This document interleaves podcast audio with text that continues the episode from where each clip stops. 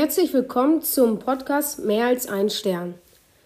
Heute erklären wir euch das jüdische Sukkot-Fest. Außerdem hinter den Mikrofonen sitzen Erik und Vincent, die euch das Fest näher erklären. Am Skript saßen noch Leo und Kalle. Außerdem erklären wir euch, was die Schma Israel und was eine Bar bzw. Bat Miswa ist. Bat Mitzvah und Bar Mitzvah. Die Bar bzw. Bat Mitzvah werden das Mädchen bzw. der Jungen in die Erwachsenenwelt aufgenommen und müssen die Pflichten und Gesetze einhalten. Ein Bar Mitzvah wird von nun an beim Minyan mitgezählt. Minyan ist das Fördern eines Gemeindegottesdienst nötige Quorum von zehn im religiösen Sinne Erwachsenen. Er wird in einem speziellen Unterricht darauf vorbereitet, den, den Tora-Abschnitt zu lesen, Twillen zu legen und den Gebetsschal anzulegen. Dort lernt er auch seine religiösen Pflichten kennen.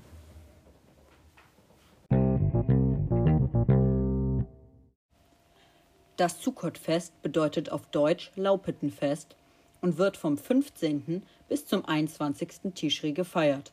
Das ist vom 20. bis zum 27. September. Mit dem Fest wird der Auszug aus Ägypten gefeiert, also das Entkommen der Zwangsherrschaft eines grausamen Pharaos in die Freiheit. Dabei erinnert die Sukka an die provisorischen Hütten, die das Volk der Juden in den vielen Jahren der Wüste nach der Flucht benutzten. Das Fest wird durchgängig in einer Laubhütte gefeiert, die Suka genannt wird. Diese Suka soll aus natürlichen Materialien gebaut werden und bewohnbar, aber wetterdurchlässig sein. Das einzige besondere Ritual ist der Lulav, der in alle Himmelsrichtungen, inklusive oben und unten, geschüttelt wird. Der Lulav besteht aus Etrog, Lulav, Myrtenzweige und Weitenzweige und symbolisiert die Freiheit des Volks aus Ägypten. Der Etrog im Lulav, welcher gut riecht und gut schmeckt, steht für den gelehrten Juden, der Gutes vollbringt. Der Lulav im Strauch steht für den Juden, der gelehrt ist, aber nichts Gutes vollbringt, da er gut riecht, aber nicht gut schmeckt. Der Weizenzweig ist genau das Gegenteil vom Myrtenzweig. Er schmeckt sehr gut, riecht aber eher nicht so gut. Das ist die gängigste Überlieferung der Symbolik vom Lulav.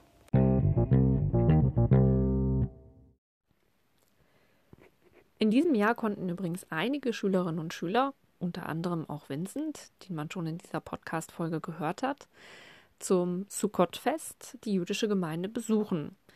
Die jüdische Gemeinde hatte angeboten, dann auch die Sukkah zu besichtigen, was wir dort natürlich auch gemacht haben. Wir durften in der Sukkah sitzen, wir konnten uns den Schmuck ansehen, wir konnten uns selber davon überzeugen, dass immer noch Licht auf den Boden fällt durch das Dach der Sukkah. Ähm, wir haben uns sehr darüber gefreut, dass wir selbstgebackenes Gebäck der Gemeinde essen durften. Und so waren wir ganz im Sinne der jüdischen Tradition unterwegs und haben zum Sukkot-Fest in der Sukkah gesessen und dort gegessen und getrunken und uns ein bisschen etwas über die jüdischen Traditionen erklären lassen. Daneben durfte man an diesem Tag auch noch den Rest der sozusagen äh, Gebäude besichtigen. Wir durften uns auch die Synagoge anschauen und erfuhren zum Beispiel, dass man eigentlich auch als Besucher am Freitag die jüdische Gemeinde besuchen darf. Im Moment ist das aufgrund der Corona-Pandemie etwas eingeschränkt, aber die jüdische Gemeinde hofft, dass man ab dem nächsten Frühjahr dann auch wieder nach Voranmeldung zum Freitagabendgebet dabei sein kann. Wer also mal ähm, nicht nur die jüdische Gemeinde, die Synagoge sehen möchte, sondern dort auch einen Gottesdienst feiern möchte, der kann das tatsächlich unter Voranmeldung tun, sobald das eben auch Corona-konform wieder möglich ist.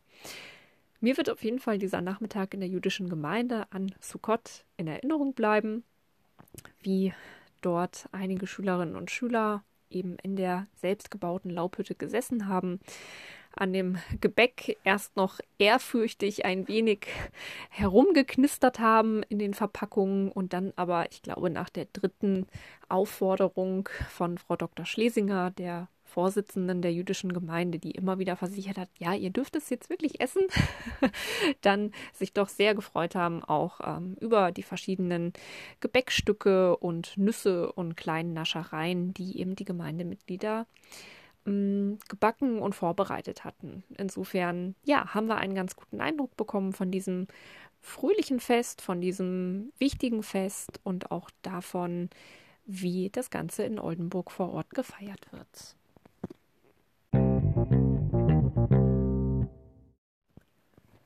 Die nächste Folge wird schon parallel zu dieser Sukkot-Folge veröffentlicht, denn wir befinden uns ganz im Zeichen des Großereignisses in Sachen Judentum und jüdische Geschichte vor Ort. Wir sind im November angekommen und das Geo ist Pate bzw. so ein bisschen etwas wie ein Schirmherr des diesjährigen Erinnerungsgangs. Die Ausstellung von Schülerinnen und Schülern gestaltet zum Thema Mehr als ein Stern, genauso wie dieser Podcast also heißt, ist inzwischen in der Landesbibliothek angekommen und wird eröffnet und ist dort bis zum 20. November zu sehen. Alle Beteiligten wünschen sich natürlich viele, viele Besucher, viele Besucherinnen und auch, freuen sich auch gerne über Rückmeldungen. Und dort wird es auch eine kleine Abteilung geben, in der Gegenstände der jüdischen Kultur, der jüdischen Religion gezeigt werden und in der man auch auf diesen Podcast hingewiesen wird.